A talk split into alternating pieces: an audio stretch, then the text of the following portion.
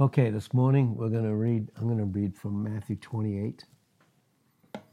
And we're going to see how this was fulfilled, obviously, in Christ and by Christ. So in Matthew 28, in verse 1, it says, In the end of the Sabbath, as it began to dawn toward the first day of the week, came Mary Magdalene and the other Mary to see the sepulchre. The word of God is so very rich in everything, in every single word. So when it says this again, it was the end of the Sabbath. And in this sense, it was the end of all law works, of all trying.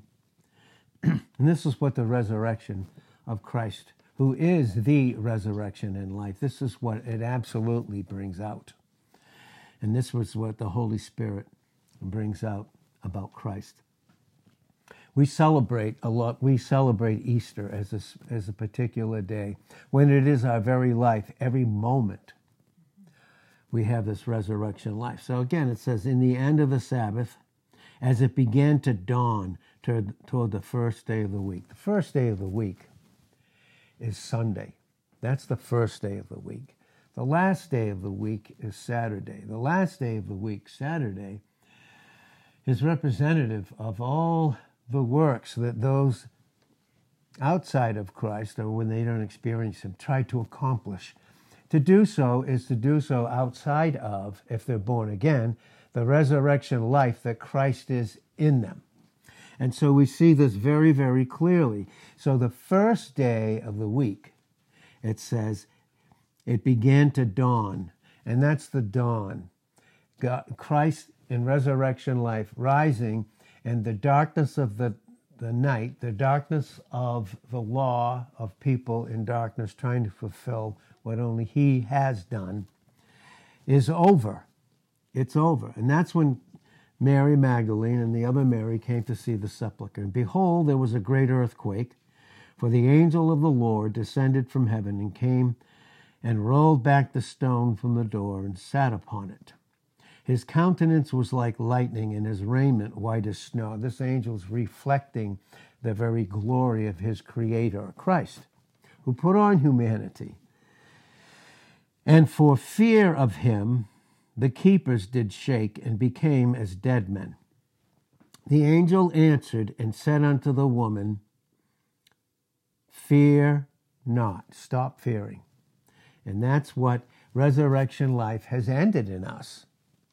Christ who is in each of us when we received him, he ended all fear because in 1 John 4:18 there is no fear in love. And God has not given us in Christ the spirit of fear, but of power and love and a very well disciplined mind. So fear not, for I know that you seek Jesus, which was crucified. Verse 6 He is not here. How many tried to seek him through dead works? How many only experience, those that are his, those that are born again, how many only experience a dead Christ experientially, just wanting to go to heaven and get away from it all? Well, he is not here because they were looking for a dead Christ. And remember what Jesus told them in these Marys. He told them again in John 11, 25 and 26, I am the resurrection and the life. I am. Do you believe this? Do you believe that? So he is not here, he is risen. As he said, Come, see the place where the Lord lay. And go quickly with this message. Go quickly and tell his disciples. See, this is the message that we constantly manifest together. It's called resurrection life, and that is the means by which we have this intimacy of fellowship. Because our fellowship is not based upon what we do, or what we don't do. It's based upon who, who Christ is in each individual. And again, it says, Go quickly and tell his disciples. And this is what we confirm to each other. See, when one is down experientially, who's one whose Christ is down, the other comes in and reminds them reminds them that He is risen. He's risen. And He's in you. And He's above everything in you. And so He He is risen from the dead. Behold, he goes before you. Notice that. There isn't a place where God will call us where that place that God has called us to is the place in that specific area where God, in Christ, through the power of the Holy Spirit, is waiting for us. He's waiting for us. So behold, he goes before you into Galilee in this particular place. There will you see him. I have told you so. There you're going to see him. The only place that we see him properly is in the presence of God. And the reason that it says that there's joy in his presence in Psalm 16, verse 11, is because the joy that the Father has in the Son, and the Son having that joy in the Father, with the Holy Spirit proceeding from them, and involved in all of that joy is God. And so there's where we will see him. And where do we see him? Dead works? No. The old is crucified. We're to know no man after the flesh, the dead man, in 2 Corinthians 5 and verse 16. No, we're not to know. We don't even know Christ that way. Notice what it says the Holy Spirit through the Apostle Paul. We as a church are not to know Christ as a dead Christ. He's living. And he's where? Where's he living in resurrection life? In us never separated from us. And so this is what the message is, and this is what we give each other. This is a fulfillment. And what we want to get into here in these verses is to see what his resurrection life has already accomplished in each of us as his own, as an individual, and then making up the fullness of Christ in a particular local assembly, which is a part of the whole. You remember back in Genesis, the third chapter, how the enemy, being very subtle, being subtle, being a liar in John 8 and verse 44, he approaches them. Now, he, he approached Eve. He didn't approach Adam, he approached Eve because he knew that her, as a responder, he could deceive. So, through his subtlety, he told a lie. And of course, the woman partook of it, and then she gave to Adam, and Adam transgressed. Now, in both cases, something happened. Something happened there that, that the enemy did. And we'll see the reason why he did this. Okay? And obviously, it is because of, because of the hatred that the enemy has towards those that God loves. Because after all, he did not create angels in his image. He created man, you and I, in his image. But uh, since that was the case, the enemy hated the reflection of the image in Adam and Eve. So through his subtlety, he sought to do something. And we're, we're going to see this. We'll see it. And what did he seek to do? And this is where we can learn and learn from the scriptures again in 1 Corinthians 10 6 and 11, we can look at those and begin to learn about them and about what God is doing in us as a result of this resurrection life and what that resurrection life has done. It has done. Of course, it's glorified God. You see, resurrection life, first and foremost, had to do between just the Father and the Son. This is where what, what is answered to in the type of Abraham and Isaac as they went up on top of Mount Moriah. We see there that when Isaac asked his father, Where is the sacrifice? We, everything else is here. We don't have the sacrifice. And that's when it was said to him, the Holy Spirit through Abraham in answer to Isaac, who was the promised child, where the seed of Christ would pass through, all the way down to when he was born.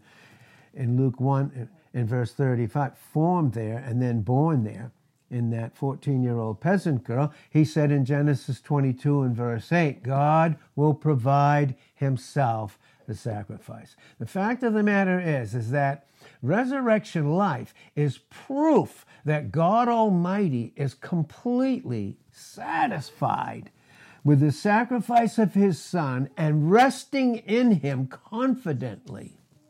resting in Him, satisfied completely. And there's where we get our joy in Romans 5, verse 11. So that had to do with that sacrifice, that resurrection life had to do with God being propitiated. And then all those that would receive Christ would be thus reconciled through Christ as a, as a substitute. That has to do with the resurrection life. It was a promise that God gave in the midst of their failure to Adam and Eve in Genesis 3 and verse 15. That promise would be fulfilled on the cross. And it was. Now, what did he seek to do? He wanted to destroy the image of Christ, his creator, Satan's creator. And remember, God, Christ created Lucifer. He never created Satan.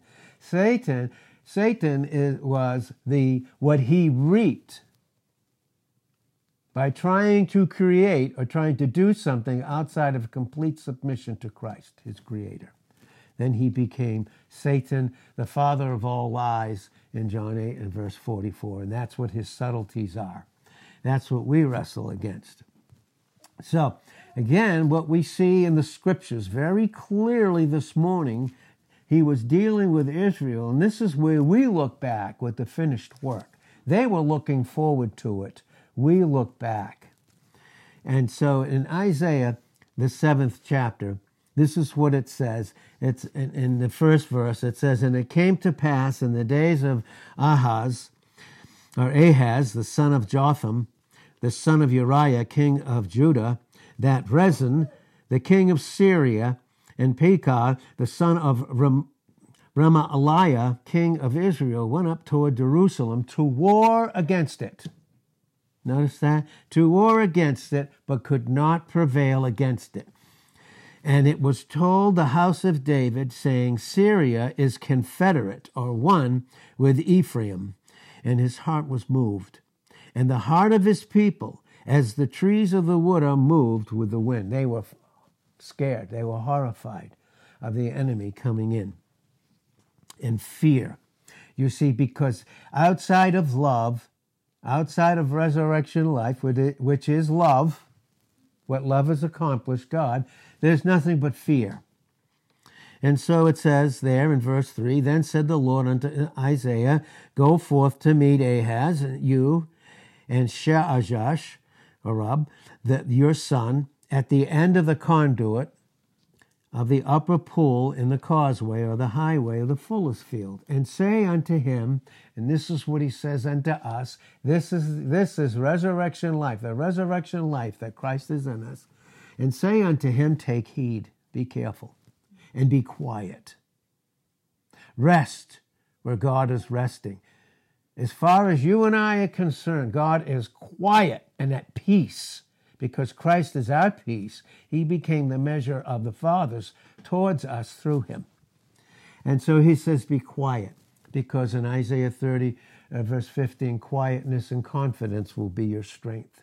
And that was, would be the result of that grace, that grace and truth that Christ is, and as he put on humanity in John 1 and verse 14. So he says, Take heed, be very careful, and to be quiet, to rest in his love, where he is resting in Zephaniah 3 and verse 17.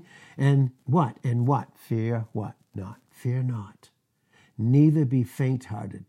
For the two tails of these smoking firebrands, for the fierce anger of Rezin with Syria and of the son of Remaliah, because Syria, Ephraim, and the son of Remaliah have taken evil counsel against you. See, that was his subtlety Satan's subtlety against Adam and Eve. It was evil counsel. It was evil counsel.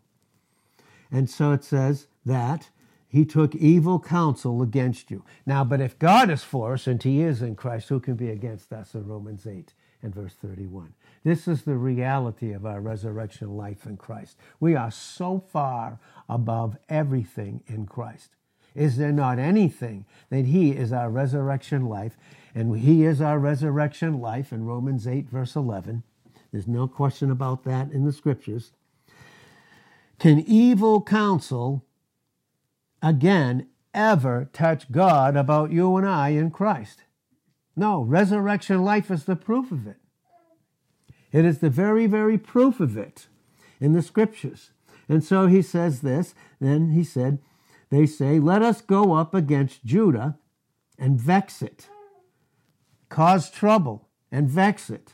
And let us make a breach. And this is the word we want to look at because this is what Satan was trying to do. He was ty- trying to make a breach in the image of God in Adam and Eve. And this is what he even still tries to do when the believer, they experience the flesh that's in them that they're not of instead of experiencing Christ in resurrection life.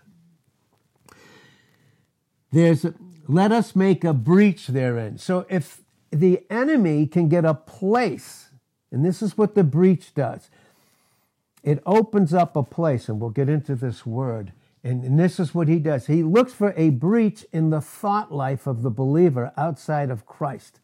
And that becomes a place. And look what it says a breach therein for us, the enemy, and set a king in the midst of it other than Christ. Something that's going to rule and reign and take authority over us.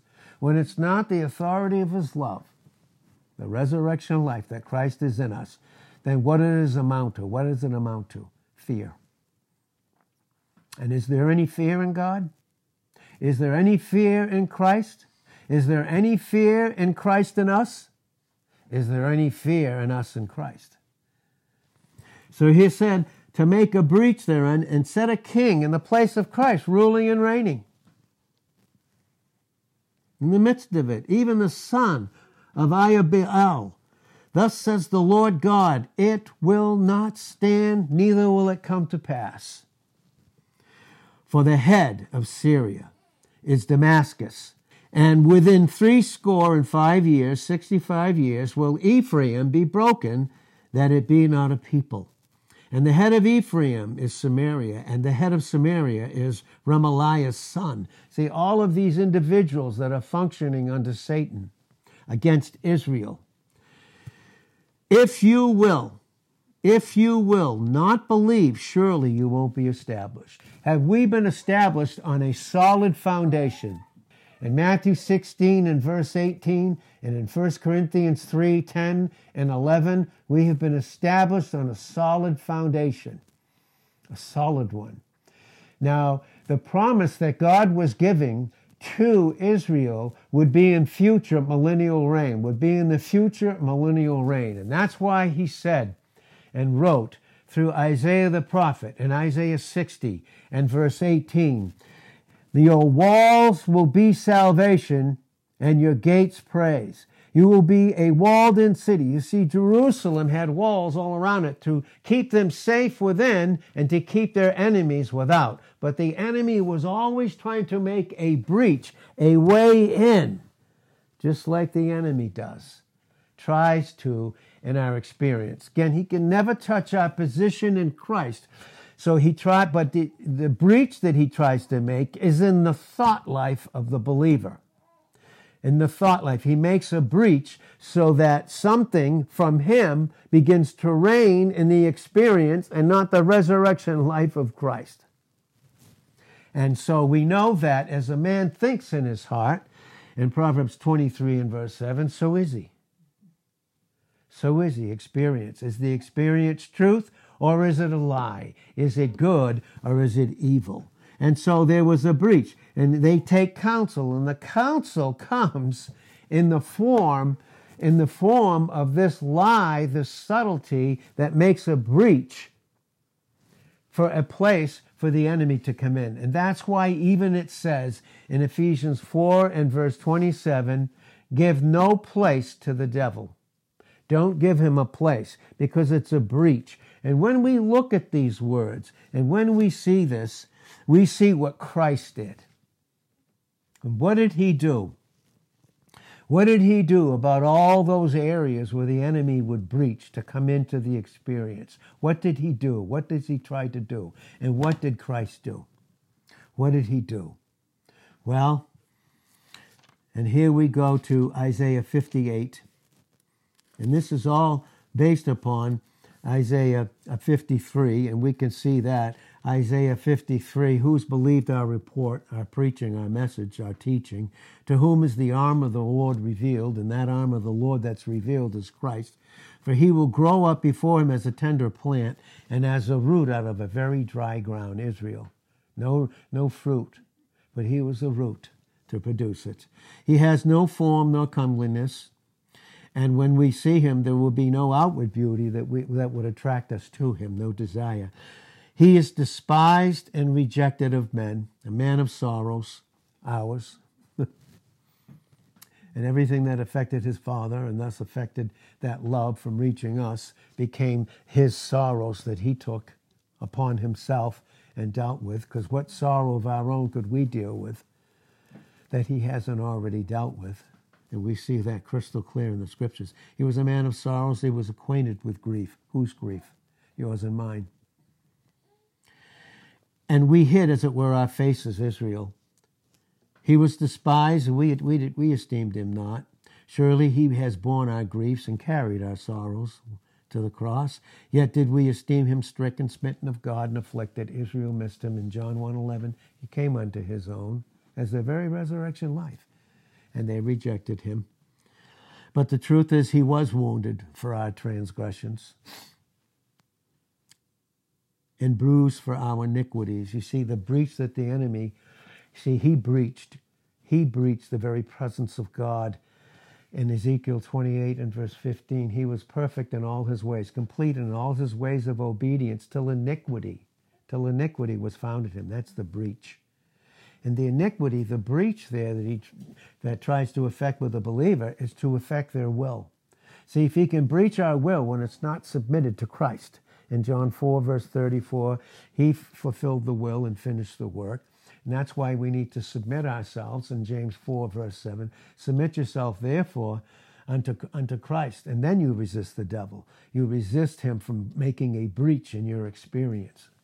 And so that's what he did. He breached the very presence of God. Now he wants to breach, and that's what he did when, with Eve and her will not being submitted, in, in deception, completely deception. And we're like the Eve. We are, we are his bridegroom, and we can become very, very easily, uh, very easily deceived. And there, and then when he can deceive us, he'll accuse us. But that's the breach. But see, resurrection life has done it, filled up every single breach. And we have walls of salvation. The walls of salvation that we have are the teachings. And, and you know that we base the teaching upon the foundation. The foundation in Matthew 16 and verse 18 and 1 Corinthians 3 10 and 11 is the fact that Christ has finished the work. He's the foundation. The foundation is laid. Now we build the walls of salvation. All those teachings about who Christ is in his person and the work that he's accomplished based upon his resurrection life that is in each of us to the glory of God, to his glory and our glory in him in Colossians 1 and verse 27. And so we have these walls built up. And what do they do? What did the walls around Jerusalem do? It kept them dwelling in peace and rest in this life that was theirs, that could have been and will be during the millennial reign, but is ours right now. And then you have the roof, and that roof is very important too, because it is love that covers. In Proverbs 10, verse 12, and 1 Peter 4, and verse 8. This is all resurrection life. Listen, this is not just one day to celebrate. It's not just one day. It isn't. And then we forget it. No, we have resurrection life of Christ in us. He is in us to never leave us or forsake us in Hebrews 13 and verse 5. Nothing can breach. No enemy can touch us in 1 John 5 18. Can't touch our position. So he comes after our experience. But on the foundation that Christ is in us, he wants to build walls in our experience that are based upon our position to keep us within and keep the enemy from without. Keep them out. So there's a breach. And we see this is what Christ has done. He was wounded for our transgressions. He was bruised for our iniquities. The chastisement of our peace was upon him. And with his stripes, his wounds, his bruises, his pain, his pain, we are healed. See, his pain has healed us. It's what it has done. And so the breach that the enemy would make would be the breach in a fallen state. And from that point on, we were all born in what? We were all born in some form of pain and suffering. Every one of us were born in some form of pain or suffering. And oh, how the enemy, God gave me this particular thought this morning the pain of people living in self abuse. The pain of it that he does, that he causes, even those that are his, Christ. The pain of self abuse, choosing something other than Christ, choosing something other than Christ in the vessel in 2 Corinthians 4 and verse 7. Treasuring something else in Matthew 6 21, where your treasure is, there will your heart be also. But it talks about moth and rust can't touch it. That's because that's resurrection life in us, in our position in Matthew 6 and verse 19. And, and where your treasure is, there will your mind, your, your heart be also. In other words, what your mind goes after the most and is most occupied with. And that's why we have the treasure within us. But the enemy wants to make a breach in our experience, a place where something else can come in and rule and reign as our authority, other than Christ, who is our resurrection life. And so the truth is, yes, all we, like sheep, have and can go, go astray. And when we do, we turn every way to his own way. What is the only way that's outside of Christ? It's the pain that the enemy breaches and gives us. And remember, choice has to do with the will. Sin has to do with the will. We choose to, you just as much as we we uh, we can choose Christ in obedience, and that's why love is in the will. Sin's in the will, and love is in the will. We make a choice. We can make that choice, and so what we see here is that we are healed. And the enemy made this breach to constantly cause people to live in pain. And then he will give them a way. The lie is to give them a way out, but it's a way of bondage. And as long as he reigns as king, it's, it's living in the pain of self abuse. Just think of the drugs, the alcohol, the sex, the pornography, you just name it. What he causes, unsaved, but believers, living in these things because it's the pain of self abuse. Pain of self abuse. But there is a beautiful kind of pain. There is, and there's no question about that. And there is. So he, the Lord, has laid on him the iniquity of us all. He was oppressed, he was afflicted, he did never opened his mouth. Listen, with all his pain, he never opened his mouth about himself. The pain that he bore had to do with his Father and us. It wasn't even an issue of himself. Resurrection life. Just incredible. He suffered such pain. And so he opened not his mouth. He is brought as a lamb to the slaughter, as a sheep before the shearers is dumb. So he opened not his mouth. He was taken from prison and from judgment and who will de- declare his generation? He was cut off out of the land of the living. For the transgression of my people he was stricken. He made his grave with the wicked and with the rich in his death. In his deaths, it says, plural, because he did it for many. He died for many. He died potentially for many. Potentially potentially those that would submit to him and receive it would have their sins transferred upon him, but wouldn't be otherwise until they did receive him, according to the scriptures. Because otherwise it would be a violation of a will. and he would never do that. And he never has done that. And so we see that he made his grave with the wicked and the rich in his deaths, because he had done no violence, and neither was any deceit in his mouth. Yet it pleased the Lord to bruise him. He put him to grief. He had to meet the justice of the Father so that his love could flow to completely unworthy objects, but it would flow through his Son. And that's why all of our worth is in the Son and in him alone and in nothing else. Because he had done no violence, neither was deceit in his mouth, yet it pleased the Father, it pleased the Father to bruise him, to bruise him. He put him to grief when you will make his soul an offering for sin, which he did. He will see his seed, you and I. He will see his seed, he will prolong his days, and the pleasure of the Lord will prosper in his hand. He will see the travail of his soul and will be satisfied. He saw the travail of the very soul of Christ on Calvary, and what it was accomplished would be the satisfaction of the Father. By his knowledge, whose knowledge? The knowledge of Christ. That's why it's important to know the person of Christ and the work that he has, past tense, already accomplished. By his knowledge will my righteous servant justify, clear many of guilt and condemnation, many. All, unfortunately, not, but potentially so, for he will bear their iniquities. Therefore, I will divide him a portion with the great, and he will divide the spoil with the strong. That's us.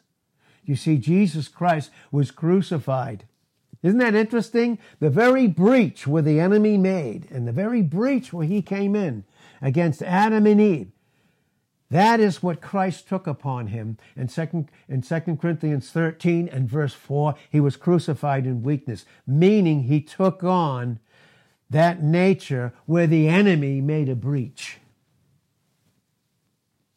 Where he made that breach. And what do we see then?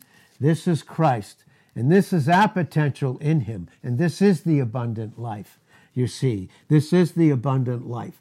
This is Isaiah 58. This is Isaiah 58.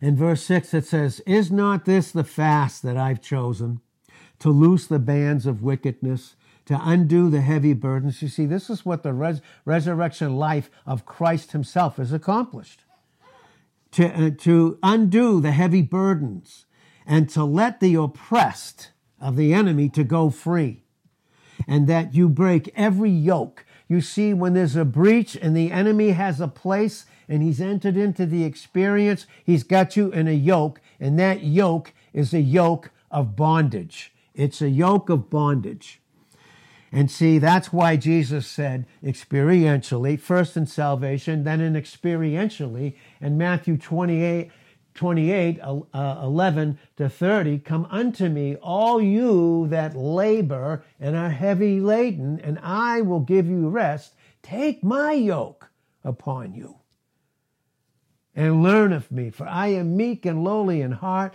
and I, you will find rest the only place where your soul rests is in me, resurrection life. That's above every single thing. And so, verse uh, 7 of Isaiah 58 is it not to deal your bread to the hungry? I mean, he gave it to you, this resurrection life that you feed on. Now, isn't that what you should do now? It's so easy to do, isn't it? And that you bring the poor that are cast out of your house when you see the naked, that you cover him like Jesus did in the types brought out in Genesis chapter 3 and verses 8 to 15 is brought out very beautifully in the, in the types there in the actuality of what actually happened in Genesis the third chapter. That's just not a little story that, that just happened, that God just happened to make up. That was a reality. The scriptures are very, very real and very true we see that clearly, and that the, your nakedness, and that you cover him. That's what our love would do when we present Christ, and then we fellowship with one another in, in that sense. And that you hide not yourself from your own flesh, meaning you don't you don't deal with those things, you don't give them over to Christ, you don't deal them, you just continual, continually live in the breach and the bondage of that breach with a with a yoke that keeps you from being yoked up with Christ. You see, this has to do with resurrection life. In verse 8, in verse 8, it says this again Then, then will your light, and you notice it's your light, then will your light break forth as the morning. Brand new life. When did Jesus rise from the dead? When did they go to the sepulchre? It was in the morning. Did they find a dead Christ? No. No, he was a living Christ. He was a living Christ. And your health, your health will spring forth speedily, quickly, and your righteousness will go before you. And the glory of the Lord will be what is behind you, impelling you to go forward, to go forward. Verse 9, then you will call. Then you will call. Where will you call for? Resurrection life. And the Lord will answer you. See, He answers us only in resurrection life in who we are in Christ. Then will you cry and He will say, Here I am. I'm right here, closer than your breath. I am in you, in my Son, in you. If you take away from the midst of you the yoke, the false one, the putting forth of the finger, and speaking vanity, emptiness. And if you draw out your soul to the hungry, you're not occupied with yourself anymore. You're occupied with the resurrection life of Christ in you, and you pour it, you pour it out to the hungry and satisfy the afflicted soul. Then will your light rise in obscurity. You won't be so occupied with yourself, your situation, your circumstances, your details, what you don't have, what you have, all these things. You're going to be occupied with resurrection life, the treasure that's in you. And then your light will rise in obscurity in the most unbelievable places. And your darkness will be as the noonday.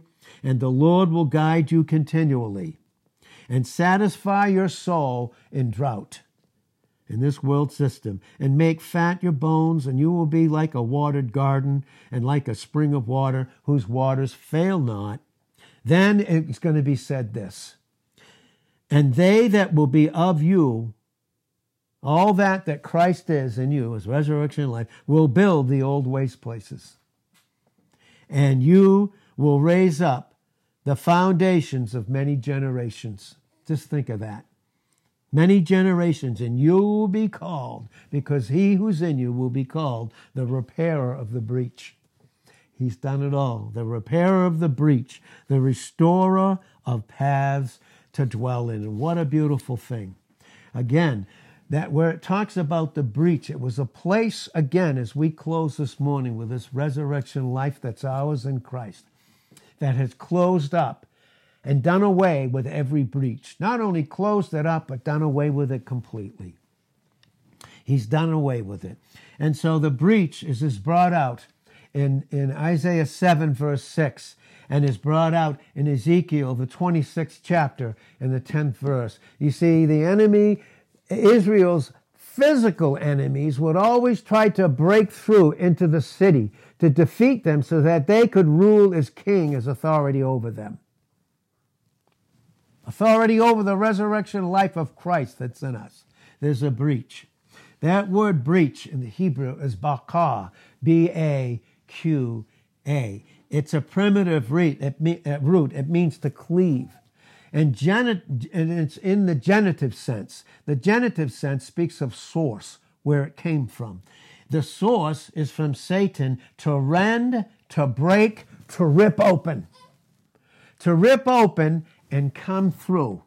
To rip open and come through and enter in and rule in the place of Christ in the experience the experience of a true life in Christ, a true Christian position, resurrection life of Christ that glorifies the Father and Himself, and we function in the blessing of the glory that Christ is in us in Colossians 1 and verse 27. So these city walls, these city walls in these two scriptures that we that God has given us this morning, these city walls became breached or broken into. And they were broken into in order to take them captive. And what does God do? He fills up all those breaches, those lies in the Christian experience, where there's a breach not in the position, but in the experience through a lie of the, of the believer and his subtleties. Genesis 3, verse 1, 2 Corinthians 11 and verse 3. And so this is why, this is why these scriptures come in as we close this out this morning in the beauty of this resurrection life that Christ is ours. Listen, it's not just this day. It's every single moment. It's an eternal day that we have with this resurrection life that Christ is. And that's why in 2 Timothy 2 and verse 24, it says, the servant, the true worshiper of Christ, that word that that leader has been given doesn't cause him to worship himself. He worships the Lord where it came from. He takes no credit at all. It's Christ Himself. And the servant, the true worshiper of the Lord, must not strive, but be gentle. You see, a man is gentle when all those breaches are closed up experientially. And then there's walls all around him that protects him and not only him, but it protects his mouth from allowing anything other than Christ to come out to those that are Christ's. And so the servant of the Lord must not strive, but be gentle unto all, apt to teach, meaning he's very skillful in the teaching of who Christ is and what he's accomplished in himself, first and foremost. You see? It's first and foremost in the individual. To be gentle unto all, and then patient, enduring all kinds of things. In meekness, meekness. Remember, that's the yoke. If a believer, if a man is a woman, if they are resting in him, they're meek because they have a yoke that Christ is in Matthew 11, 28 and 30. Come and learn of me, for I am meek and lowly in heart. I'm gentle and humble. Again, in Matthew 11, 28 to 30. So in meekness and only in Christ individually is he able to instruct those that what? Oppose themselves. Do you see what the breach is? from the enemy. It's to cause them to live in the pain of self abuse, to abuse and oppose themselves when God is for us. And resurrection life in us is the proof of God's, his love that is so satisfied with who he's made us to be in Christ. And so, in meekness, instructing those that oppose themselves, if God peradventure will give them repentance, give, if God's giving something, it comes through grace. And if it comes from grace, who does he give it to? Humble. And to be humble means this I'm not thinking too highly of myself. I'm not thinking too lowly of myself. I'm not even thinking of myself. And why would I think bad or evil about someone else? Well, because I would be thinking that myself. There's a breach. There's a breach. But the teaching comes into the Christian's experience that's based upon their position to, to close every area, every breach where the enemy's broken through. Peradventure, God would give them a complete change of mind. Give them the word with which they can make their way right back into, into experiential resurrection life. Give them repentance through the acknowledging of the truth, and that they may recover themselves who were taken alive. And listen, see, we're, we're, we have life in Christ in Colossians 3 4. We are positioned in Him in Ephesians 1 3, right to the end of the chapter. We are positioned in Him. But in our experience, the enemy seeks to take us alive and cause us, with resurrection life, to function in the lie of death and bondage through a breach a breach that he makes. And so that they may recover themselves out of the snare of the devil, who are taken alive, captive by him at his will, because their will hasn't been submitted. There's been a breach. They've, the breach separated their will from experientially depending upon Christ who fulfilled all the will of the Father. And so we see this that the breaches that were made in Israel, the enemy, they're physical enemies, and we wrestle not against uh, blood and flesh like they did. See, as many times as God has taught us, our enemies are heavenly because of our position in Ephesians 6, verse 12. They are, we don't wrestle against blood and flesh like they did. You see, all their enemies, when they were in the promised land, when they started getting the true teaching of who they were, that's when the enemy really came in. That's when he really came in. You see that in the book of Joshua. To understand the two, you read Ephesians with Joshua. Their enemies were blood and flesh. Ours aren't. They're principalities and powers. Still trying to make a breach experientially because can't touch the position. Can't touch it.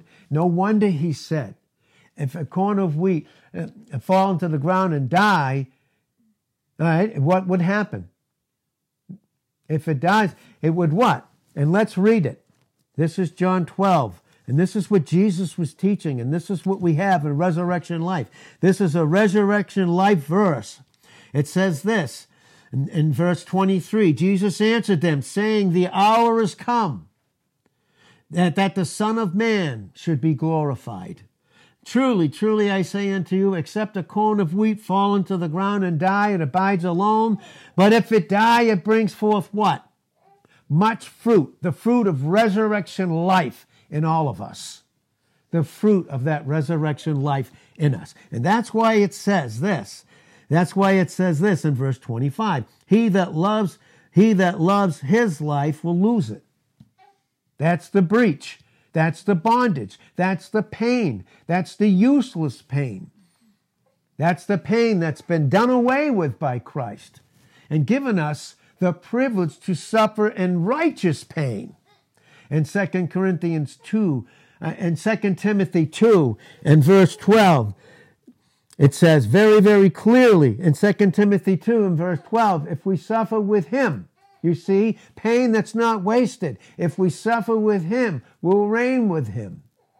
And we reckon that the suffering of this present time, the pain, is not even worthy. The pain that we're experiencing now is not even worthy to be compared to the glory that will be revealed in us. And so, as we begin to wrap this up this morning, he that loves his life outside of Christ will lose it experientially, and he that hates his life in this world will keep it to life unto life in, eternal. If any man serve me, worship me, he has to follow me. That where I am, resurrection life, there will my servant be also. If any man serve me, if, if any man serve me, him will my Father honor. He's going to honor that. He's going to honor it. So as we wrap it up again, this final time, as we wrap this up this morning, very clearly in the scriptures, we can see it. Three times, three separate times in the scriptures, three separate times in the scriptures, it says, it brings out this word breach. It brings out this word breach. And thank God that we have it. We're going to close this and we will get into this. And we're going to get into this on tomorrow morning, which I want to do and bring this into our position about who we are in Christ and, and, and just to see where we are in prophecy. But I do want to bring these things out and continue on this theme of this resurrection life that we have. And so, Father, we thank you and we praise you. Thank you, Lord, that you've closed up every breach. Thank you, Father. And we will get into the specifics of this teaching and these words tomorrow and in Tuesday, if not tomorrow. And Father, thank you for this time, Father, that's so valuable. This time is so key. This time that we have is so valuable. Lead us, guide us, direct us. Give us wisdom, Father.